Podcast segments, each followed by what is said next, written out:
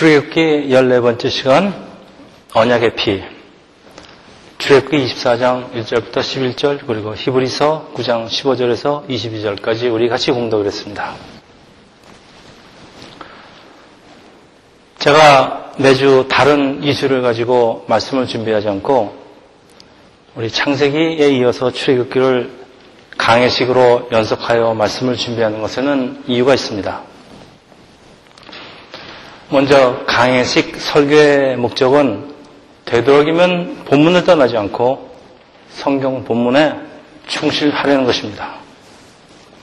그리고 신약 성경은 구약 성경을 기초로 해서 쓰여진 것이기 때문에 구약 성경 없이 또 구약 성경의 올바른 이해가 없이 신약 성경을 이해한다는 것은 무리가 있습니다.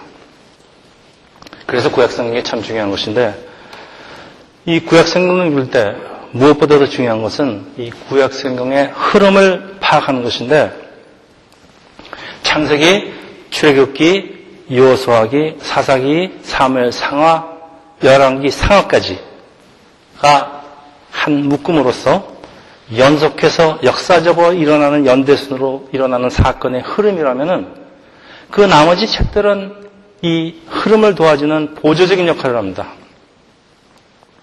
그리고 매주 그때그때 상황에 따라서 본문을 택하지 않는 또 다른 이유는 이렇게 해서라도 여러분과 같이 성경 통독을 한번 하겠다는 것입니다. 또 그렇게 함으로써 이 목사가 하고 싶은 말만 혹은 여러분이 듣고 싶은 말만 골라서 하려는 충동을 방지하고 성경에 쓰여져 있는 하나님의 말씀을 건너뛰지 않고 충실하게 전할 수 있기 때문입니다. 구약성경에는 하나님께서 직접 혹은 하나님의 사자, 천사입니다. 나타나서 말씀을 주시지만은 지금은 하나님의 음성을 듣는 것은 성경을 읽는 것입니다.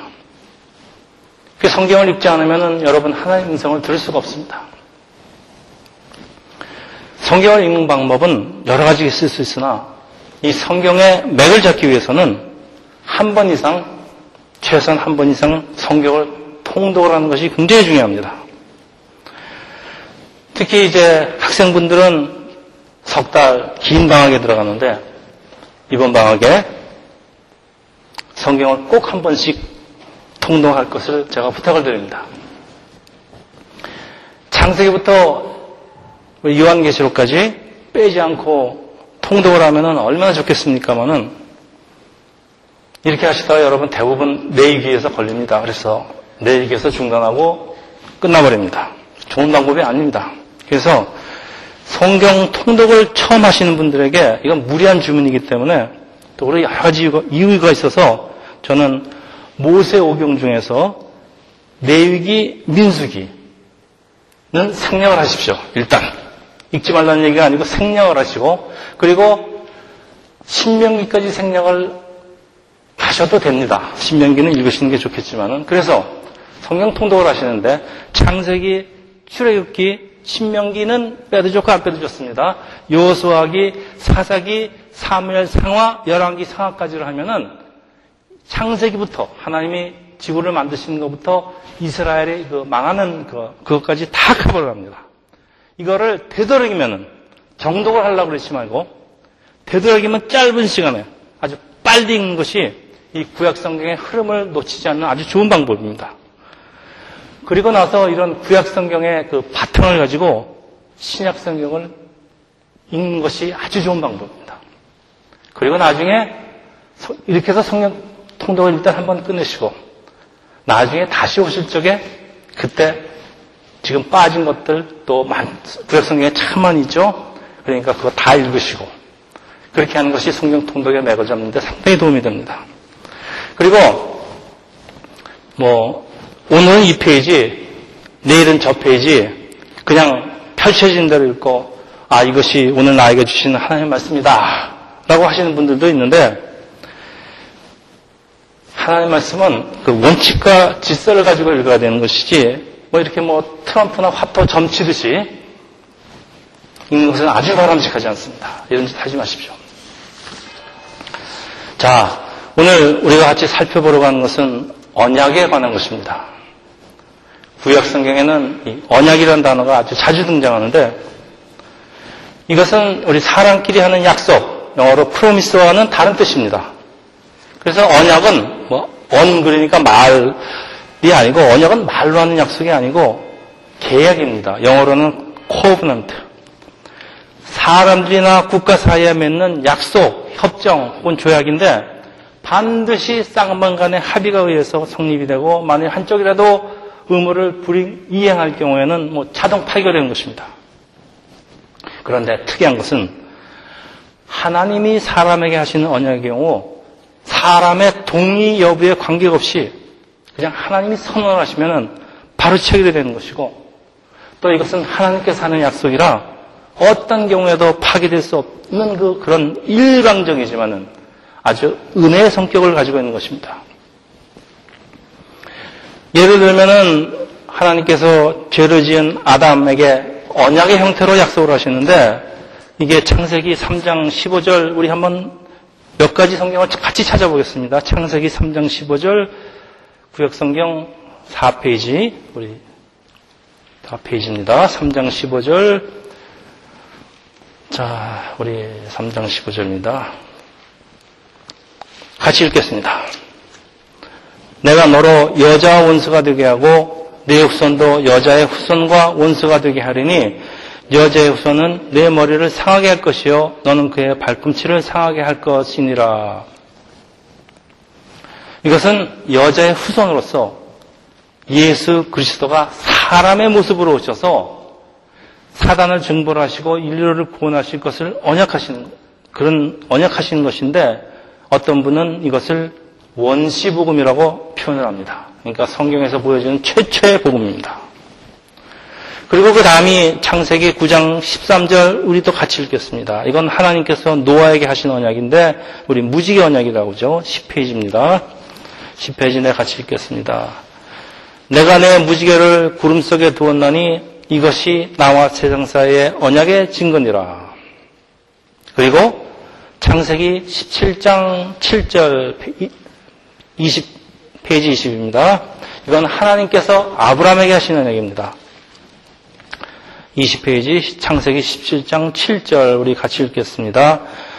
내가 내 언약을 나와 내 및 내 대대 후손 사이에 세워서 영원한 언약을 삼고 너와 내 후손의 하나님이 되리라. 여기까지. 이 언약 말씀은 하나님의 모든 언약의 핵심 중에 핵심으로서 아주 구체적으로 하나님이 인류 구원사를 시작하시는 그런 언약입니다. 그래서 아브라함을 대표하는 그 이삭, 야곱 족장 시대라고 하죠. 는 오늘 이스라엘에 받게 되는 모세 율법보다 한 500년 정도 앞선 것으로서 학자들은 이것을 이 시대를 그 언약의 시대라고 분류를 합니다. 아브라함 후손은 번성하여서 이스라엘이라는 큰 민족에 대해서 이제 출애굽하고 드디어 오늘 시내산에서 율법을 받게 되는데 이때부터의 구약을 구약 시대를 율법의 시대 그리고 예수님 오셔서 예수 이후의 신약 시대를 은혜의 시대라고 분류하는데 우리는 지금 율법의 시대가 아니고 은혜의 시대에 살고 있습니다. 이걸 명심하시기 바랍니다. 율법이 아닙니다. 우리는 은혜 시대에 살고 있습니다. 이 언약 시대, 맨 처음 언약 시대는 신앙적으로 아주 미성년자인 그 아브라함의 후손에게 일방적으로 은혜로 그리고 무조건으로 주셨지만은 오늘 이제 성년이 된 이스라엘은 율법을 받고 이제 성인으로서 율법에 대한 책임을 갖게 되는 것으로 그래서 이 유대인 이스라엘의 의인은 이 율법에 순종하는 것으로 얻어집니다. 그래서 유대인들이 그렇게 율법을 지키려고 아직도 그냥 아주 발버둥을 치고 있습니다. 오늘 본문에는 이스라엘이 드디어 하나님의 백성이 되는 그 언약식을 거행하는 장면이 소개되고 있습니다. 여러분, 언약식 해보신 분 계십니까? 요즘 연인들 사이에는 서로의 사랑이 변치 않을 것을 약속을 하는 그 언약식 하는 걸 떠오르는데 뭐 요란하게 행사도 준비하고 안 해보신 분 같아요 얼굴 보니까 커플링도 서로 교환도 하고 뭐 상당히 로맨틱하고 낭만적이지만은 이 오늘 본문은 전혀 낭만적인 것이 아닌 게 소를 죽여갖고서는 그 피를 언약 당사자에게 뿌리는 것입니다. 우리 애인끼리 언약식을 하는데 닭을 잡아서 그 피를 상대방에게 뿌리면 그뭐 자전 이것은 하나님과 이스라엘이 이제는 계약 관계로 들어간다는 것인데 이 피를 뿌리는 것은 그 당시에 계약을 체결하는 아주 준엄한 의식으로서 서로의 관계를 묶는 것을 상징하는데 이 피의 반은 하나님 재단 에다 뿌리고 반은 이스라엘에게 뿌리는 것입니다. 그래서 오늘 보면 8절에 모세는 이것을 하나님께서 이스라엘과 세우시는 언약의 피라고 하는데 이렇게 하나님과 이스라엘 사이에 중요한 때마다 결정적인 순간마다 어김없이 등장하는 예식이 있는데 그것은 희생 제물을 죽여서 그 피를 뿌리는 것으로 언약의 피 오늘 설교 제목입니다. 예를 들자면은 아브라함이 자기 아들 이삭을 잡아서 그 피를 재단에다 뿌리려고 하는 것, 또 6월절 어린 양의 피를 그 문설주에다 바르는 것, 그런 것들인데 이 희생 제물의 피는 하나님과 이스라엘 사이의 언약의 이 증거의 피로서 하나님의 율법을 주시고 받는 사람은 율법을 지켜서 하나님의 말씀 그대로 살 것을 약속하는 아주 준엄한 그 피의 언약입니다. 그러니까 이거 안 지키면은 동물처럼 피 흘리고 죽는다는 얘기입니다. 이것이 오늘 그 신해산 언약인데 오늘 본문 4절에 보니까 12지파를 상징하는 그 12지 기둥을, 기둥을 세우고 피를, 피 언약을 맺는 아주 엄숙한 의식을 거행합니다. 근데 이 언약은 전에과는 다른 것이 노아나 아브라함과 맺은 언약은 하나님과 그 개인과의 것이지만은 이제 하나님께서는 이제 한 나라와 이스라엘이라는 한 나라와 언약을 맺으시는 것입니다. 그래서 오늘 본문에 보면은 언약서가 있고 언약서 책이 있습니다. 그리고 재단이 만들어지고 피를 뿌리는 것으로 오지려 보면은 화목제물, 화목제물 뿌려진 피로 인해서 하나님과 이 사람 간의 그 깨어졌던 관계가 이제 화해가 이루어지는 것입니다. 근데 출애굽기 우리 33장 20절에 보면은 하나님의 얼굴을 보고 살 자가 없다고 하지만은 오늘 본문에는 하나님께서 무척 기뻐하시는 것이 오늘은 이스라엘이 하나님을 보고 즐거워하면서 먹고 마시는데 죽질 않습니다. 그리고 은혜를 나누는 것입니다. 하나님과의 화해가 이루어졌기 때문입니다. 하나님과의 화해는 이 언약의 피로 보증이 되었고 이것은 오늘날의 예수의 살과 피를 마시는 성찬식을 예표하고 있는 것입니다. 그런데 우리가 잘 알다시피 이스라엘은 하나님의 율법을 지키지 못하고 한 700년 후에 결국 바벨론에 포로로 끌려가게 되지만은 그러나 하나님의 언약은 어떤 경우에도 취소가 될 수 없는 것이기 때문에 하나님께서는 선지자들을 보내시고 새로운 언약을 선포하십니다. 그래 에스겔서 이번 제가 읽겠습니다. 16장 59절에서 60절입니다. 이스라엘이 언약을 배반하였은즉 내가 내 행한 대로 네게 행하리라. 그러나 내가 너희 어렸을 때 너와 세운 언약을 기억하고 나의 영원한 언약을 세우리라.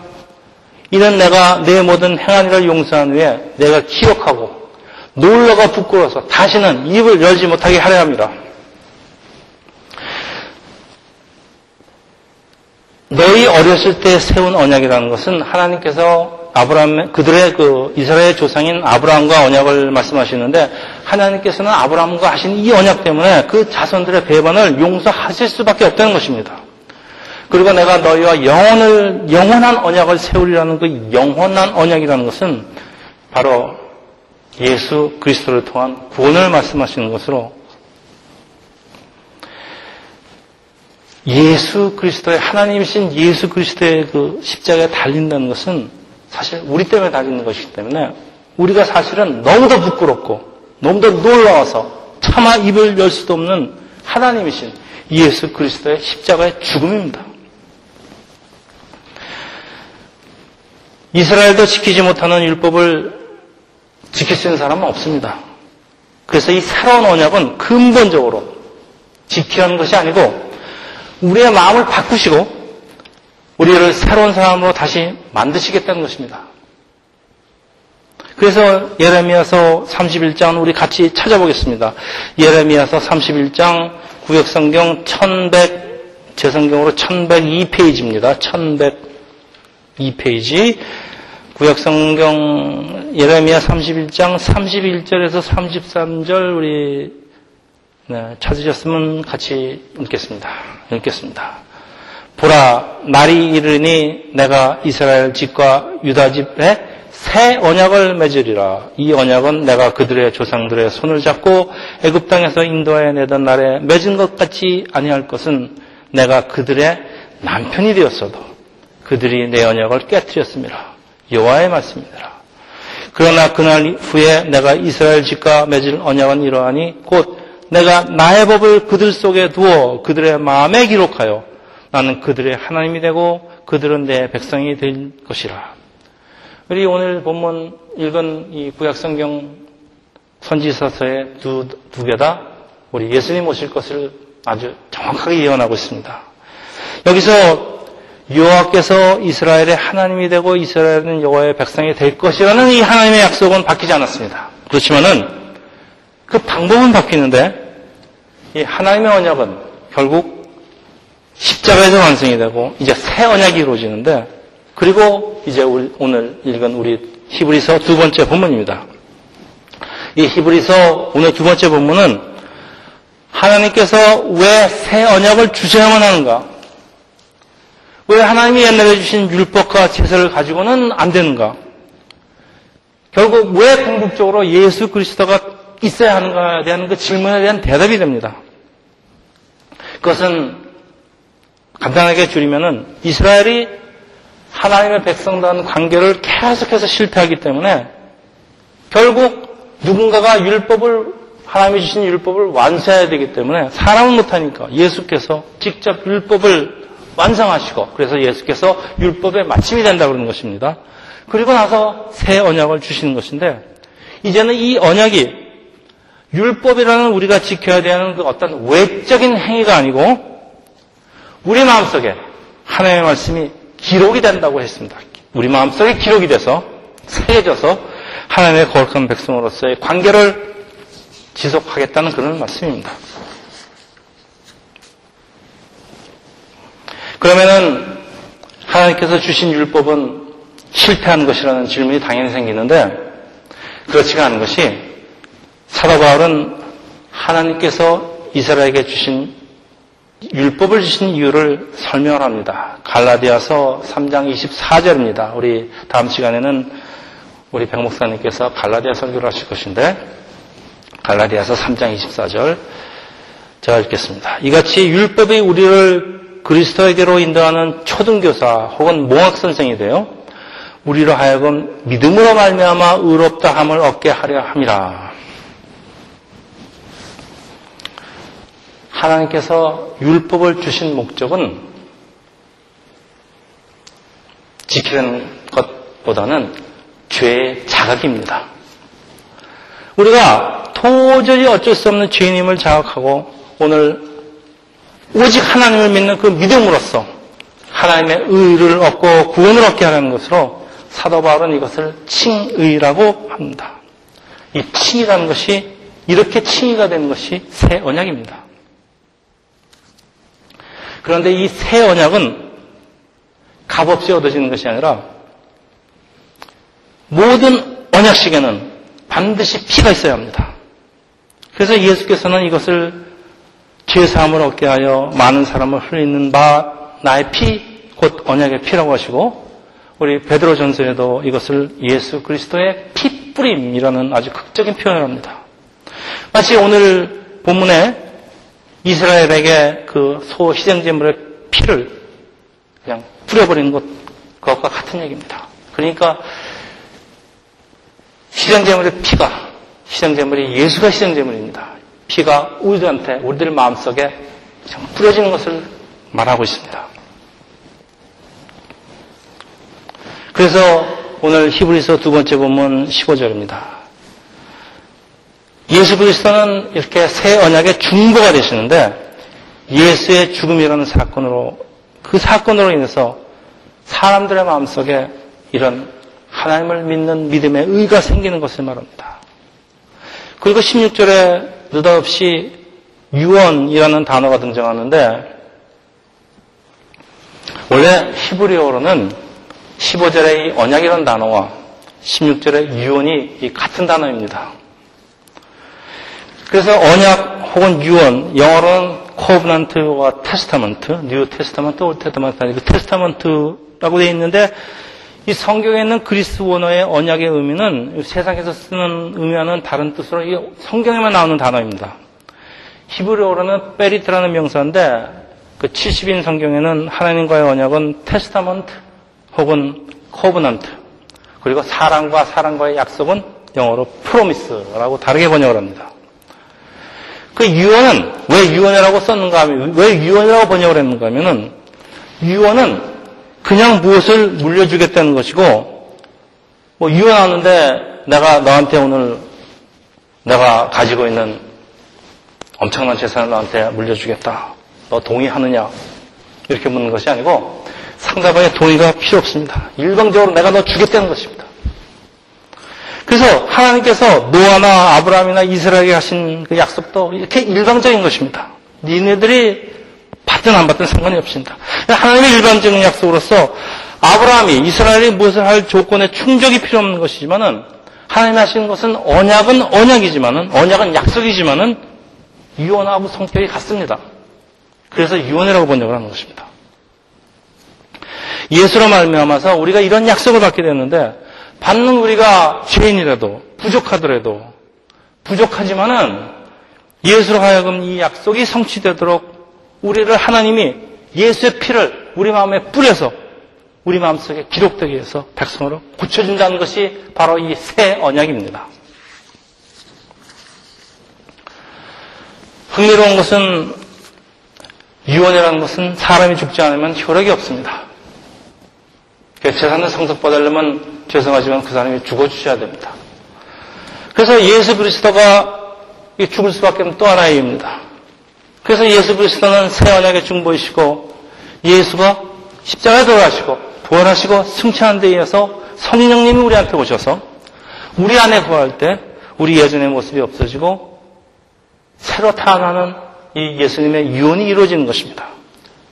그래서 이처럼 우리의 내면의 변화가 이루어지는 것이 하나님의 언약이 우리 안에서 이루어지기 위해서는 율법과 제사로 되는 것이 아니고 예수 그리스도께서 우리의 죄를 대신 속죄하시고 하나님 언약을 완성하시는 중보자가 된다는 그 사실을 믿는 그 믿음으로만 되는 것입니다. 이것이 칭의입니다. 하나님은 믿겠는데 예수는 믿을 수가 없다 하시는 분들이 의외로 많이 있습니다. 교회 다니는 사람 중에서도 상당히 많이 있습니다. 지만은 이것은 유대교입니다. 예수 십자가의 죽음 없이 하나님께서 살아있다는 것만으로 하나님을 향한 신앙이 완성될 수가 없습니다. 이것은 여기까지만 되면 유대교입니다. 우리 기독교 신앙의 핵심은 예수가 우리를 위해서 죽으셨다는 것으로 우리를 위해서 죽었기 때문에 이것이 예수를 따르는 우리가 예수의 고난을 같이 나눌 수밖에 없는 이유가 되는 것입니다. 하나님의 율법은 반드시 성취되어야 되기 때문에 사람으로서는 결코 다 지킬 수 없는 율법을 지키겠다고. 그래서 의를 이루어 보겠다고 하는 사람들을 예수께서는 민망해 여기시고 예수님 당시 이스라엘의 바리새인들이 지켜야 되는 율법이 360몇 몇 가지가 있었다 했습니다. 그 지킬 수가 없는 것입니다. 그래서 예수께서 율법을 대신 완성하시고 그 예수를 믿는 그 믿음의 의를 구원을 받는 은혜의 시대를 열었습니다. 그래서 우리가 그 은혜의 시대에 살고 있습니다. 오늘 본문에는 하나님께서 이스라엘에게 계명을 주시는 이유, 이유와 그 근거를 확실하게 밝히고 있습니다. 우리 율법의 중심이라는 십계명은 하나님 그 언약 법의 기초를 이루는 것으로 하나님을 믿는 백성이라면 십계명을 지켜야 하는 사실 십계명을 지켜야 한다는 사실을 모르는 사람 없습니다. 그러나 지난 시간에도 말씀드렸듯이 율법은 하나님의 백성이 되었기 때문에 받는 그 명령이지 율법이 복을 받는 조건도 벌을 받는 조건도 아니라는 거 절대 잊지 마시기 바랍니다. 이렇게 조건으로 신앙생활을 하면 여러분의 신앙생활은 굉장히 어려워집니다. 우리가 왕실의 자녀로 태어났으면 왕자나 공주, 공주답게 살아야 되는 것이지 우리 거지나 불량부처럼 살 수가 없는 것입니다. 그래서 출애굽기 20장은 10계명인데 우리가 10계명 생략을 했습니다. 너무나 잘하는 것이기 때문에. 그 10계명이 시작되는 20장이 이렇게 시작합니다. 나는 너를 애굽 땅 종되었던 집에서 인도해낸 데 하나님 여호와라는 사실에 근거를 두고 있기 때문입니다.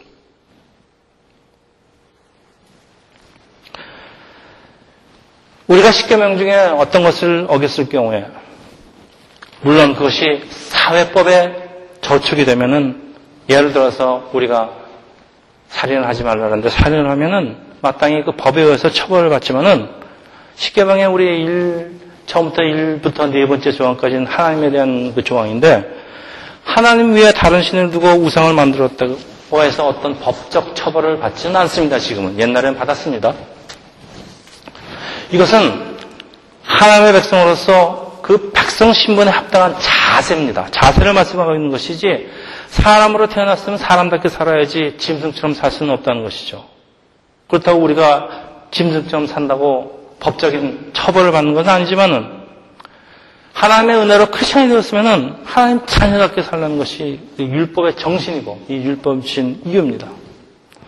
그래서 율법의 목적은 우리가 죄를 짓는가 안 짓는가 하는 그 지침서로 우리의, 우리가 우리의 죄를 자각하기 위함이지.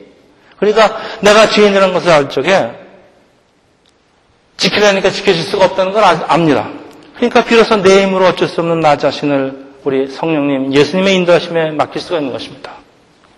그 이스라엘의 그 바리새인들도 지킬 수 없었던 그 무학성생, 초등교사 율법을 우리 육신의 행동으로 지키려고 하기보다는 우리 자신을 예수께 맡기고 다시 태어나는 우리 내면의 변화가 있어야 합니다. 그렇지 않는 신앙생활 참 어렵습니다. 그래서 믿는 사람과 믿지 않는 사람의 차이가 주일에 교회를 출석한다, 출석하지 않는다의 차이가 아니고 하나님 창조 본래의 목적대로 우리 크리스찬으로서 삶의 그 차별화를 말하는 것입니다. 이것은 예수를 믿는 자로서의 그 생활, 우리의 생활과 우리의 그 마음가짐과 자세를 말하는 것으로 하나님의 형상대로 지음을 받은 자로서의 그 어떤 품격을 말씀하고 있습니다. 여러분, 장로를 대통령으로 만드는 것이 하나님의 나라를 의를 구하는 것입니까? 그렇지가 않습니다. 이웃을 사랑한다고 그러면서도 악착같이 내 권리를 다 챙기면서 이건 내 권리니까 내가 무조건 내가 이건 다 챙겨야 돼.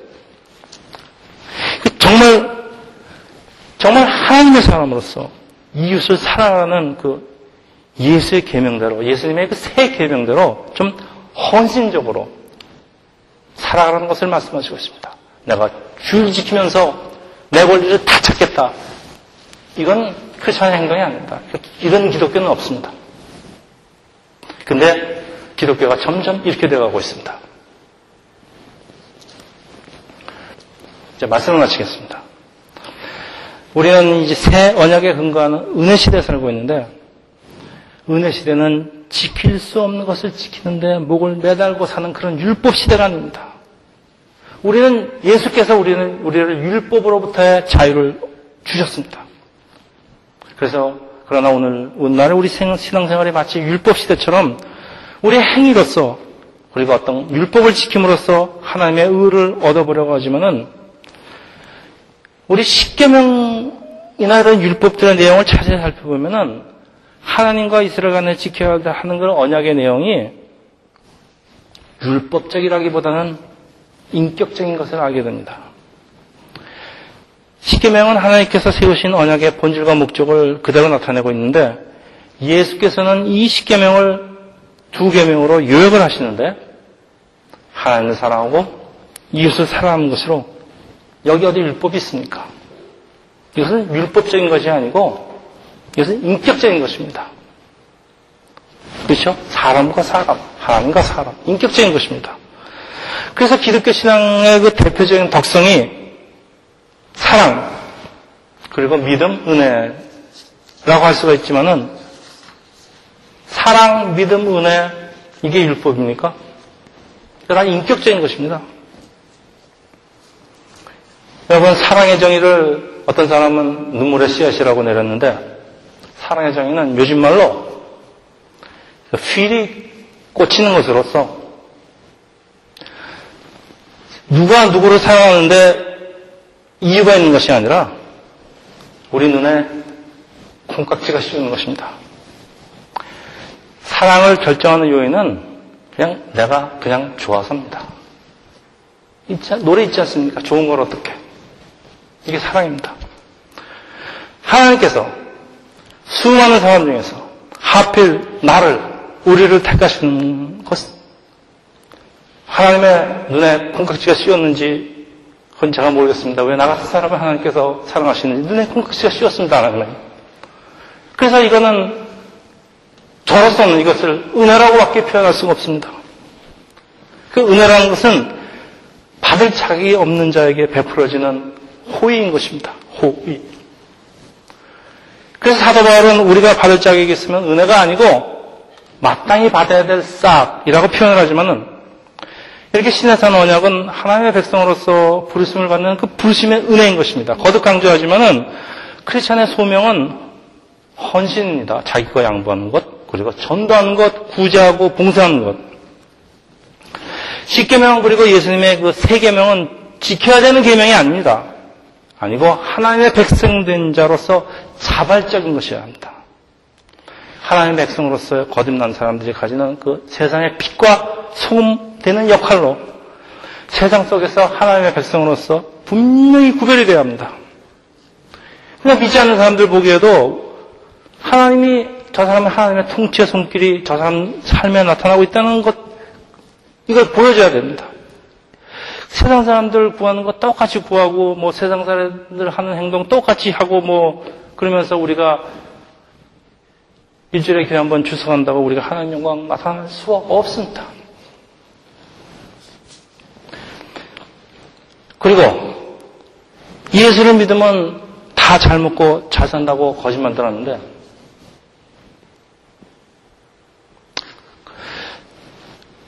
그렇다면은 모든 신실한 크리스천은 다 부자고 신실하지 못한 부자로 안 사는 사람은 신실하지 못한다는 얘기인데 말도 안 되는 얘기입니다. 신실한 크리스천은 당연히 부자들하고 같이 살고 있어야 되는데 그러면 이 부자들 속에서 가난한 사람은 누가 돌보고 누가 전도하겠습니까? 저 알파인 같은 데서 살면서 가난한 사람들한테 가서 누가 전도하겠습니까? 그 크리스천은 잘 사는 사람들 속에도 있어야 되고 가난한 사람들 속에도 있어야 되고 사회 지도층에도 있어야 되고 사회 밑바닥에도 있어야 되는 이유인 것입니다. 여러분 레위 지파를 하나님이 성별을 하셨는데 레위 지파가 안 가는 데가 있습니까? 잘 사. 레위 지파 잘 사는 잘 사는 부족에 가서도 있어야 되고 못 사는 부족에도 같이 있어야 됩니다. 레위 지파의 역할이 제사장 역할입니다. 우리 전번 시간에 배웠지 않았습니까? 크리스찬은 제사장이라고 하나님의 왕 같은 제사장입니다.